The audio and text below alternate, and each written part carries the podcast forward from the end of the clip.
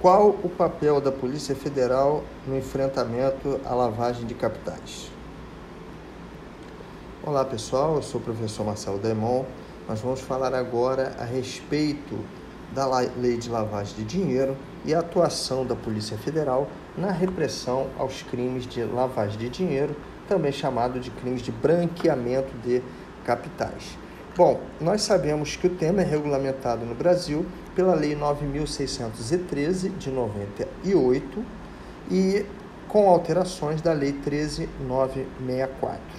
A principal celeuma em relação a essa lei diz muito respeito à autoridade policial, é referente à questão do COAF, do Conselho de Controle de Atividades Financeiras, tá? Esse conselho ele foi criado por esta lei, né, com a finalidade de controlar e informar a respeito de movimentações atípicas, movimentações que não são comuns dentro de, do mercado financeiro, instituições financeiras, etc.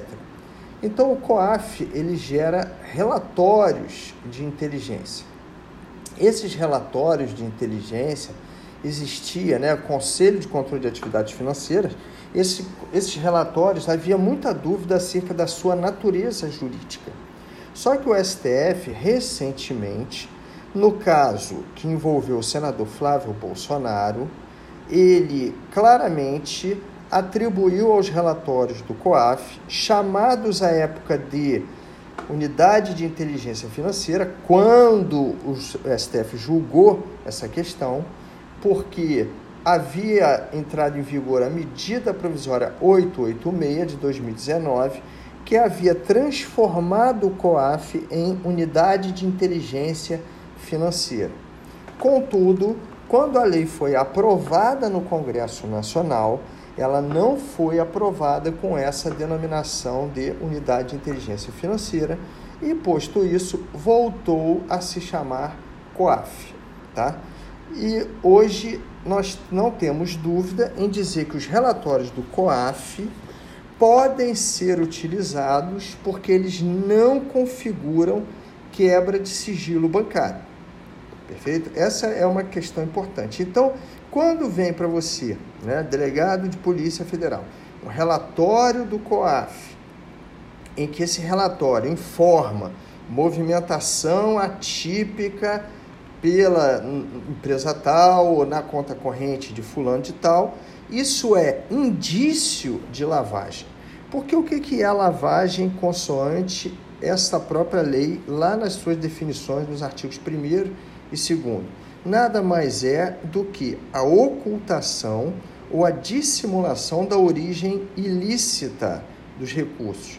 A nossa lei hoje é uma lei de terceira geração, porque nós temos a possibilidade de que qualquer infração penal antecedente possa ser, então, é, antecedente da lavagem. Então, desde que eu tente ocultar a origem desse recurso ou dissimular a ocultação, a origem desse recurso, eu tenho crime de lavagem de dinheiro, que é um crime parasitário e apurado por conexão probatória 76.3 do Código de Processo Penal com o crime antecedente. Tá? Então, hoje, a principal questão é, na jurisprudência, vez que no ano de 2012 vários preceitos já julgados foram incorporados a essa lei pela Lei 12.683 de 2012. Hoje, o que nós temos de mais importante na jurisprudência é a possibilidade de utilização dos relatórios do COAF, não como prova, porque de prova não se trata, mas de indício de lavagem. Então, eles são início de prova, tá? os relatórios do COAF. Com base neles e mais outras pesquisas, aí sim a autoridade policial poderá solicitar a quebra de sigilo bancário e fiscal dos investigados. Então, essa a principal questão que a gente tinha que debater a respeito de inovações trazidas nessa lei.